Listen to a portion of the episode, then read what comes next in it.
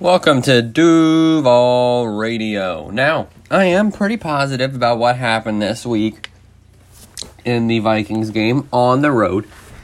Um, it was a good week, and we definitely have a lot to talk about. Um, I, at the end of last episode, I mentioned that hopefully it would be a positive podcast, and I said I think it would. Also, I have been pretty good on the betting portion this year, and yet again, I said you should bet the Jaguars to cover here, uh, or to against. You should bet the Jaguars to lose by less than ten. And that's exactly what they did. In fact, they almost won the game. So it was very very close game. Of course, it came down to a Dan Bailey missed field goal, which gave us an opportunity, and then we couldn't do anything about it. And then Dan Bailey, of course, made the next field goal. Uh, but it was still a, a good game. We saw a lot out of some young players that we hadn't previously seen before. And, you know, it came down to a three person or a three point loss in overtime, but we we still played good. Obviously, we could have won that game. But I mean, it is what it is, to be honest. I, I honestly like rather have these kind of games where we play close and still lose because we need that pick. Although, let me search up the draft order now. Because I think we do actually have an entire game now over other teams. Because literally it was the Giants and Washington who were ahead of us. Yeah, now it's Cincinnati and LA Chargers. So we have an entire game and a half above Cincinnati and then two games above the Chargers. So we could still get a win here. I think that'd be great for us to finish with a win instead of 1 in 15. Um, but more than likely, we'll get another win, and more than likely, the Jets will get another win. That's just uh, what I think there. Also, did he know New Orleans is on a nine game winning streak? Uh, but yeah, right now the playoffs would actually be a lot in our division. We'd have the Colts playing the Chiefs. We'd have Buffalo playing Miami, which would be fun, and Cleveland playing Tennessee. So with the uh, Steelers, of course, getting the bye. But yeah, so the Jaguars, I'd rather them have these kind of games where we play close, like I mentioned, but we still don't get the victory. But I'd like for us to get maybe one more victory. And I think, um, what does our schedule look like? I think we don't have like any more games where we'd even be close to winning. Yeah, we've got the Titans, Ravens, Bears, and Colts. So honestly, the Colts or the the Bears is probably the closest game we could win. To be honest, I think we probably could beat the Bears. As far as the Jets, they won't beat the Seahawks or the Rams or the Browns. Maybe the Patriots. They might beat the Patriots. I'm not sure. Uh, but that, that's what I got there. So the first thing I want to talk about then is Gardner Minshew. Gardner Minshew. It came out that he begged to play. So this is Doug Marrone deciding to go for Mike Glennon instead. So Jaguars quarterback Gardner Minshew said that he pleaded with head coach Doug Marrone to put him back on the field after he was medically cleared from his thumb injury. We knew he was, you know, we knew he was fine, but they're still going to go for Glennon to start today. And I think what Glennon did this week might have been enough to start the rest of the season, but we still have a fiery Gardner Minshew. So Marrone opted to go with the Mike Glennon against the Browns, and he stuck with Glennon uh, even in his three turnover performance against Minnesota this week. So we'll have to see if we start him against the Titans or could we get Minshew back versus the Titans. But even Minshew said it's pretty, fu- or it's so frustrating. Minshew said I pretty much went and begged before the Cleveland game to be able to play. It sucks, you know. There's no way around it. I want to be out there. I want to be helping our team. But if helping our team is me being the best number two, then that's what I've got to do right now. Uh, and that's a role that could be permanent for uh, Minshew, depending on how Glennon plays against Tennessee. If Glennon plays against Tennessee, I still think that is completely up in the air. Um, we've actually, I, I'm not sure if I. Uh, I'm not sure. I didn't uh, write this down, but I did see earlier today that Minshew was still throwing the ball very, very far.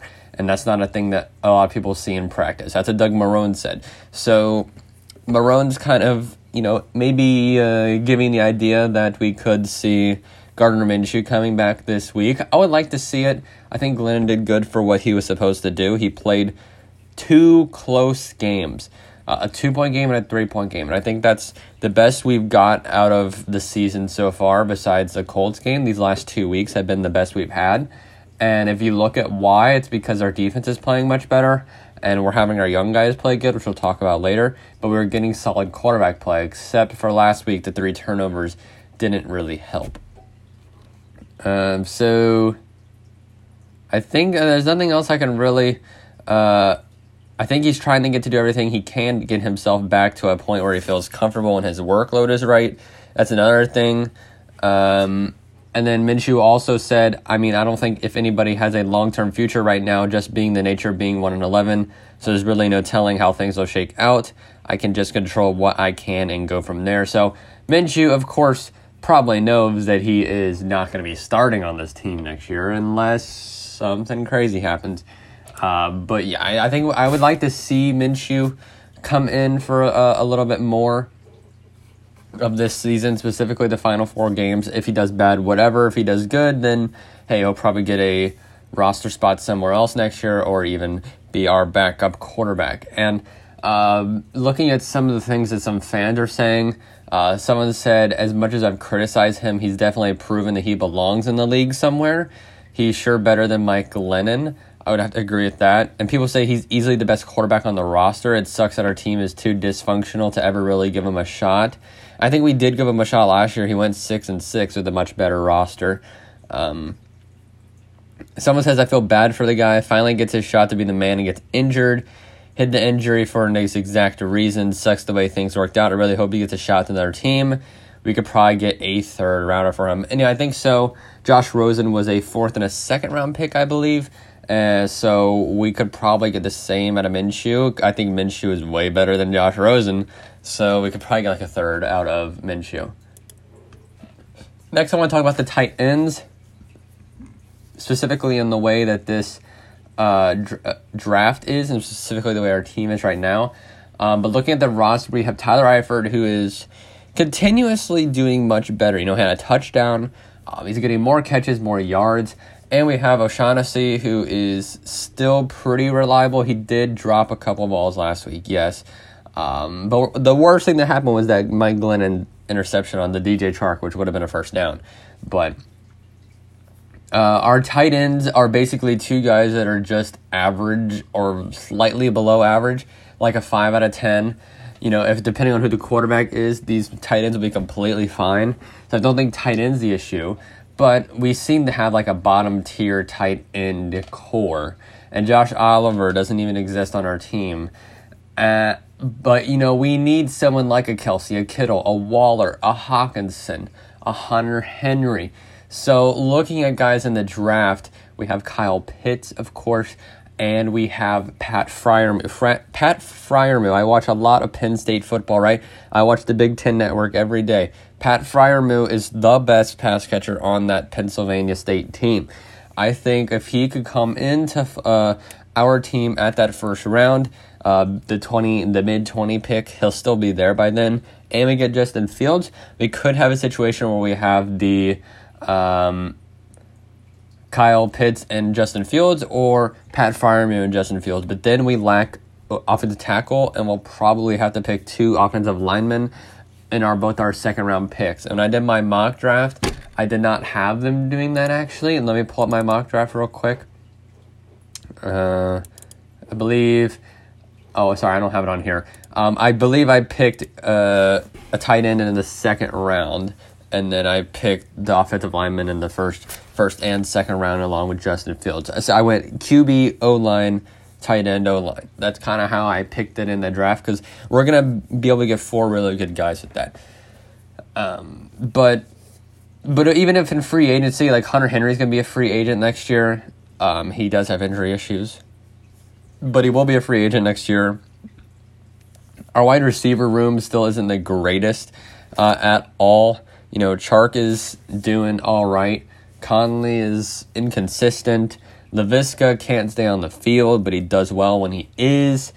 And everyone else is either too young or not good enough, especially when Fields is going to be on this team, either Fields or Lawrence or Kyle Trask, one of them. Um, but I think Jonnu Smith is probably our best bet here because Jonnu Smith is in the division. It takes away a tight end.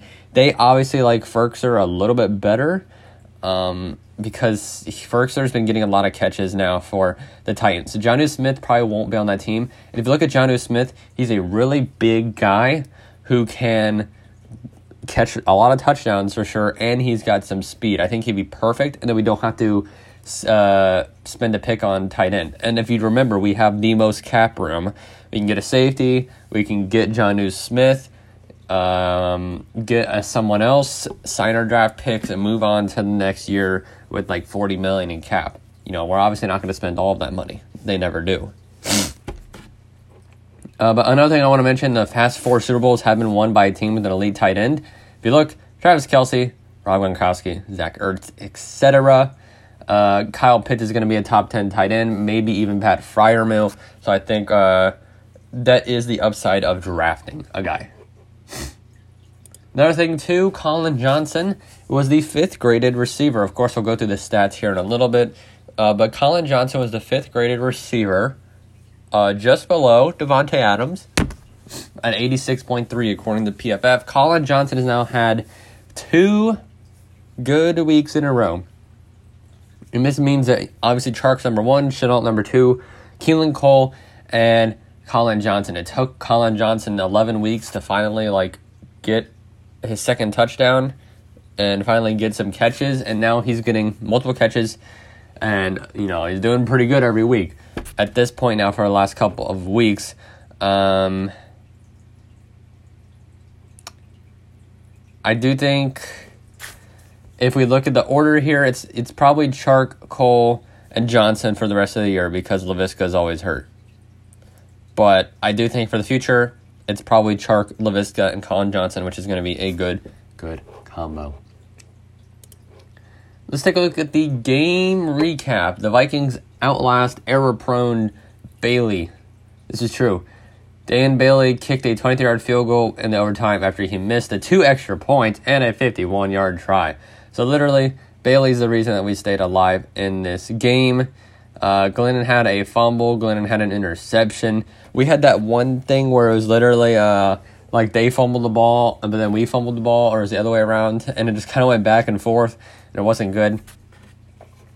But um, I tell you what, man, we could not stop Justin Jefferson, and he's already looking like a, a potential Hall of Famer. I mean, look, he has joined the Pro Football Hall of Fame Randy Moss as the only rookies in Vikings history to reach a thousand receiving yards.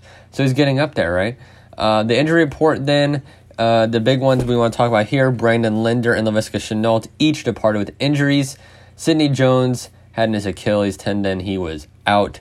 Again, leaving the Jaguars without four of their top five corners. Not good. Did get to see a new corner, which I'll talk about in a little bit. The Vikings, no one really big here besides Allison or Alexander Mattison, Herb Smith. Uh, the Vikings play Tampa Bay. I'll actually be at that game, and the Jaguars host Tennessee at home. I was gonna go to that game, but I'm not going to that game. Uh, all right, Jaguars losing streak now 11. Fall to the Vikings in overtime. So Jaguars, yes, they are 1 and 11, and yes, they did lose to now 500 Vikings, but they came into Minnesota with a clear sense of energy and focus, was really competitive, and that's a good thing because you look at how the Jaguars have been. They are the best 1 and 11 team I've ever seen. Almost beat the 9 and 3 Browns, almost beat the 5 win in a row Vikings, almost beat the Titans who are literally like 8 and 4 and then they almost or they did beat the Colts for like eight and four. So this this is like the best one and eleven team I have ever seen in my entire life. And Jaguars, you know, they've had leads, they hold them, but then they give them up. Kirk Cousins threw all of us today. Joe Schobert got a pick six. I mean, things just worked today for the Jaguars, but they couldn't get it to go down in the end. They were given opportunities, but nothing really ever happened. Let's talk about the stats that stood out. Um, the improbable completion, so to say, uh, with the Laviska Shenault touchdown. Uh, it was um, the play that Glennon threw that should have been picked off turned out to be a touchdown. Obviously, we could take that one away from uh, Glennon and say, "Oh, he had a terrible game. He should have had four or four turnovers and zero touchdowns," uh, which you know would be a valid argument because he threw it right at the Minnesota Viking guy and it bounced off of him, went five more yards into the end zone. So that is a very probable. Uh, I wouldn't argue with you there, saying that that should not have been a touchdown and should not and should have been an interception. But still, he he ended up getting the credit for it. But yeah, if you think about it that way, Glennon didn't play that good and that was the least likely uh, least least likely play there. It was a 16% chance that that could have happened. Um, and it did happen. So we also put pressure. Um, Cousins finished 28 out of 43 uh, with three touchdowns and interception, uh, mostly because him and Dalvin Cook weren't on the same page, which obviously ended up being a pick six. His passer rating was 99.5. But Jaguars were able to get uh, 14 hits on the quarterback. Jeez Louise, they have never done that. Like this year, um, they had four sacks. They had 11 sacks on the entire season, right? They're literally averaging less than a sack a game. They had four sacks today and 14 quarterback hits. So Jaguars were able to force pressure. I think that was a good thing. And it was unfortunate that the offense wasn't able to. Uh, make it work. And I have a really cool quarterback performance stat. So this is basically a chart that shows each quarterback and kind of like a hot zone. Uh, so Glennon was 28 for 42 and Cousins was 28 for 43. So they each had 28 completions. Glennon just had one less throw. Uh, but if you look at Kirk Cousins, his best was on the left side and right side on the corners. Uh, 10 yards out, he if you if you think about it, five to ten yards out, he was nine for nine uh, with about sixty yards and a touchdown. If you look on the right side, he was about eight for eleven with seventy yards. Then you look at the deep side on the right, three for three, 34 yards. That's a, that's the 20 yard passes. And then two for five on 30 yard passes, including a touchdown. So we were getting beat heavily on that right side because that is our weak side with our injuries. So Cousins was definitely able to do that. The one thing that we did stop though was the middle of the field. This is good. Uh, he was one for two on the short yard in the middle of the field, and three for five in the middle of the uh, middle of the field in ten yards. But that included the interception. So it's not like we were able to stop Cousins too much, but we were really getting dominated on that right side. Um, and then if you look at Glennon, really his deep uh, deep throws, he was three for eight, but he did get a 84 yards and a touchdown, also an interception but he definitely targeted the middle of the field the most, right? He was 5 for 5 on short yardage situations. Those were all James Robinson, 23 yards. 7 for 11 in the middle of the field, but that included the interception. And 2 for 2 on 20 yarders in the middle of the field. In fact, the 15 to 20 was his best. If you add up the 15 to 20, he was 6 for 6, 1 for 3, 2 for 2, and 1 for 1. And that's where about 150 of his yards came from. So Glennon was really able to attack the middle of the field, which is a good thing because he's throwing for first downs. And I think that's a, a thing that I never really talk about on this show uh, at all, and that's definitely something I want to talk about more. Is going to be the quarterback performance by passing zones. I think that's a great stat to have, and I actually found that on the Vikings website. So kudos to them for that. Um, another thing I want to talk about here, K'Lavon Chaisson takes step forward, has best performance of 2020. This is definitely true. We have been waiting for this guy, and almost like the Collin Johnson thing, it finally took him so many amount of games, but he only had one sack and 10 pressures this entire year. And now in this game right here, he really played well. He only had two tackles, yes, but he was consistent against the run and the pass and he had five pressures and two quarterback hits, which are both career highs. It was the first game this season that PFF had credited Chaisson with more than two pressures. While he had four games where he didn't even have any of them. So this is the big thing. Um, and Doug Marrone said we had a lot of discussions this week. I had discussions with him. I'm like, hey, listen, Don't stop your feet before contact. He's been doing a good job in the run game, but he affected the quarterback Sunday. So that was the first time I felt like good about what he was doing, where he was going, and now we have to build on it. It's one of those things where some players can take a gradual increase and just get a little bit better as you keep going and keep playing, and some players all of a sudden, boom, the lights come out. Like I said, you could say the same thing about fifth round receiver Collin Johnson, who's played great in the last two games. Same thing with Devon Hamilton, who obviously peaked in the middle of the year before his injury.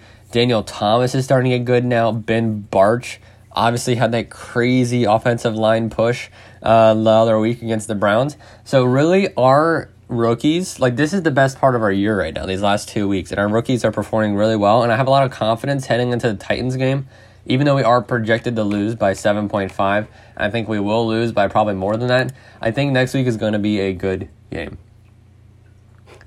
Um, I think I, let me just talk about roster moves real quick, and then we'll go over the stats from last game before we end the episode. Uh, so the Jaguars safety Josh Jones and linebacker Shaquille Quarterman have been activated from the team's injured reserve list, so we'll get them back next week, which is great. like to see Shaq Quarterman, the big guy from the U, Miami. Chain gang turnover nation. Uh, he'll be back. Defensive tackle Caraun Reid has signed to the active roster from the team's practice squad. That is more than likely because of the two injuries we had. Quarterback Nate Meters has been elevated to the active inactive list for tomorrow's game. Uh, this this was yesterday, by the way, uh, or two days ago, by the way. But I just want to mention because I didn't uh, didn't go through this uh, on the Friday's episode because we didn't have it. DaVon Hamilton and Ben Ewolstead have been placed on the injured reserve, and Craig Reynolds, our running back, has been ra- waived, guy that we never even played. So let's talk about stats real quick, just end off the game. Let's look through the Vikings real quick. Kirk Cousins, we already mentioned his stats 28 43, 305, three touchdowns, and interception. The interception turned out to be a pick six. Um, before I go through the player stats, I kind of want to go by quarter by quarter. We were winning the first quarter 9 to 0, which is great. We've been doing that recently. Um, and we were still winning after the first half, nine to six. But it was really in the third quarter in which it was uh, thirteen to seven. Then the fourth quarter, of course, was really weird.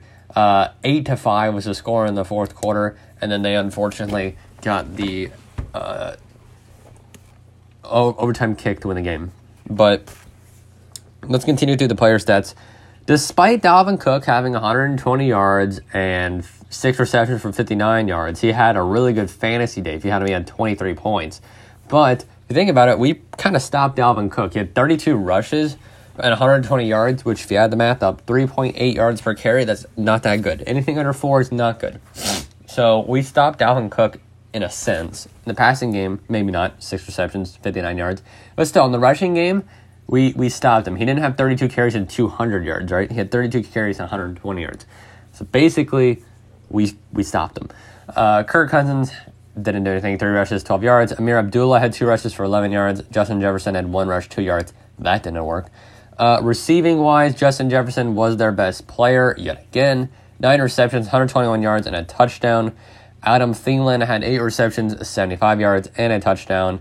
Ameer Abdullah, one catch, 18. CJ Ham, one catch, 12 yards, and a touchdown. Chad Beebe, who got the game winning catch last week, had two catches for 10 yards, and Tyler Conklin had one catch as well. And then in terms of the defense, Harrison Smith had an interception. Cameron Dantzler had an interception. Uh, Odenigbo had a, ta- a sack. Mata'afa had a half a sack. And Harrison Smith had another half sack. Harrison Smith was definitely their MVP. He was definitely the guy that was haunting Glennon all game. He had the second most tackles and half a sack. Of course, they were missing Eric Kendricks in this game. Uh, so Eric Wilson had 11 tackles, the most on that team. They didn't do anything in the punt return game, only seven yards uh, per return. And kick return was a little bit better for them, uh, but they only had three. And Dan Bailey, of course, not his best game. Missed two extra points, missed a field goal, but he did make a 48 yarder, and was the reason that they won the game. Uh, Kevin or Britton Colquitt had uh, seven punts as well. Now on to the um, total stats real quick before we go over to the Jaguars. Uh, 390 yards to 420, so we only only 30 yards less. Uh, 266 passing to 275, pretty close there. Uh, 124 rushing yards to 145. Once again, pretty close. We actually won a category, 5.7 yards per play compared to the Vikings 4.9. A lot of that had to do with Dalvin Cook not running the ball amazingly. Uh, 20 first downs compared to 30, not good. Uh, four third downs compared to their seven. Uh, no one went for it on fourth down. They had 16 more plays than we did. We had two more sacks than they did, and two less punts than they did. Uh, but we did have 10 penalties worth 83 yards to their six worth 41. We lost two fumbles and two interceptions while they only had two turnovers in total, and they had seven more minutes of time of possession. So finally, let's look through the Jaguars. Let's start it off with our punting because Logan Cooke only had five punts in this game. That is good for us. And 51 yards per punt. Send this guy to the Pro Bowl, guys.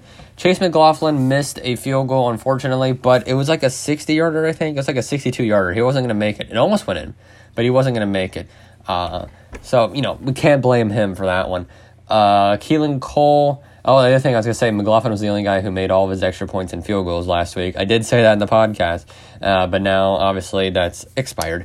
Uh, Keelan Cole, three returns, 13 yards on the punt. Didn't do anything. Kick returns, we didn't return any kicks. We just did touchbacks.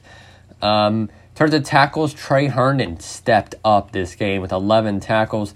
Josh Jones as well with 10 tax- tackles. How about our uh, how about our secondary making the tackles. Jack had 11, Schobert had 12, including interception and a sack.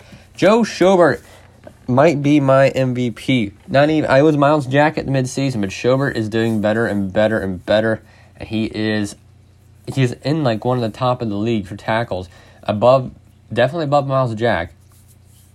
But it is also the nature of the position as well. Uh, Led Barco had five. I don't know why I say like that. He had five tackles. Jordan Wilson had five. Uh, Smoot Smoot had two sacks today with four tackles. Good job on him, right? Maven had three tackles. Joe Giles Harris had five tackles. He was one of our backups playing in this game. And Josiah Scott was the other guy I wanted to talk about that came in. Once again, it was like our fifth string corner. But I tell you what, he did get beat a lot. But him and Harris, him and Joe Giles Harris did what they needed to do. Uh, K'Lavon Chaisson, of course, had the two tackles. Shaquille Quarterman didn't play. No one else really played. Adam Gotsis had a tackle as well. Uh, looking in the receiving game, right? Mike Glennon had 280 yards, uh, 28 for 42, and a touchdown and two interceptions. So no receivers are really going to have crazy numbers here. But Collin Johnson had four receptions for 66 yards. That's 16 a carry, or 16 a uh, catch. Uh, Tyler Eifert had six receptions for 45 yards. So I said he did good, and James O'Shaughnessy had four catches for 41 yards. So our tight ends had 90 yards and nine catches. So good to see them getting out there today. DJ Chark had two catches for 41 yards. He, of course, is not too happy about how things are going, especially that Mike Glennon interception in uh, overtime or the fourth quarter, whatever. I think it was overtime. Um, Laviska Shenault had three receptions, 38 yards, and a touchdown, but I said that was like a 30 yard play that shouldn't have happened. Uh, but whatever. James Robinson, six catches, 30 yards. He's doing his thing. Conley, two catches, 12 yards. And Keelan Cole, one catch, seven yards. Salbert and Ogunbowale each had targets, but no catches. And finally, the rushing game. Uh, Dario Ogunbowale had two rushes for seven yards. Glennon had three rushes for nine yards. Laviska had two rushes for 30 yards. That's 15 to carry. That's pretty good. Um, and then James Robinson, 18 rushes, 78 yards. 4.3 yards per carry, and a touchdown. So this guy might beat Fred Taylor's record. He's got four more games to do. He needs to average like 90 something scrimmage yards to do it. And he's getting a touchdown like every single week now. So this guy is doing great. Thanks for listening to this episode. A bit of a longer one today. Uh, I've only had like two episodes that were longer than 30 minutes. Uh, I haven't had any that were longer than 30 minutes that were just myself. So that is going to happen because I do need to search up James Robinson's stats real quick. Uh, so yeah, this was a bit of a longer episode, but hey, it's positive. We had a lot to talk about. I think it went well.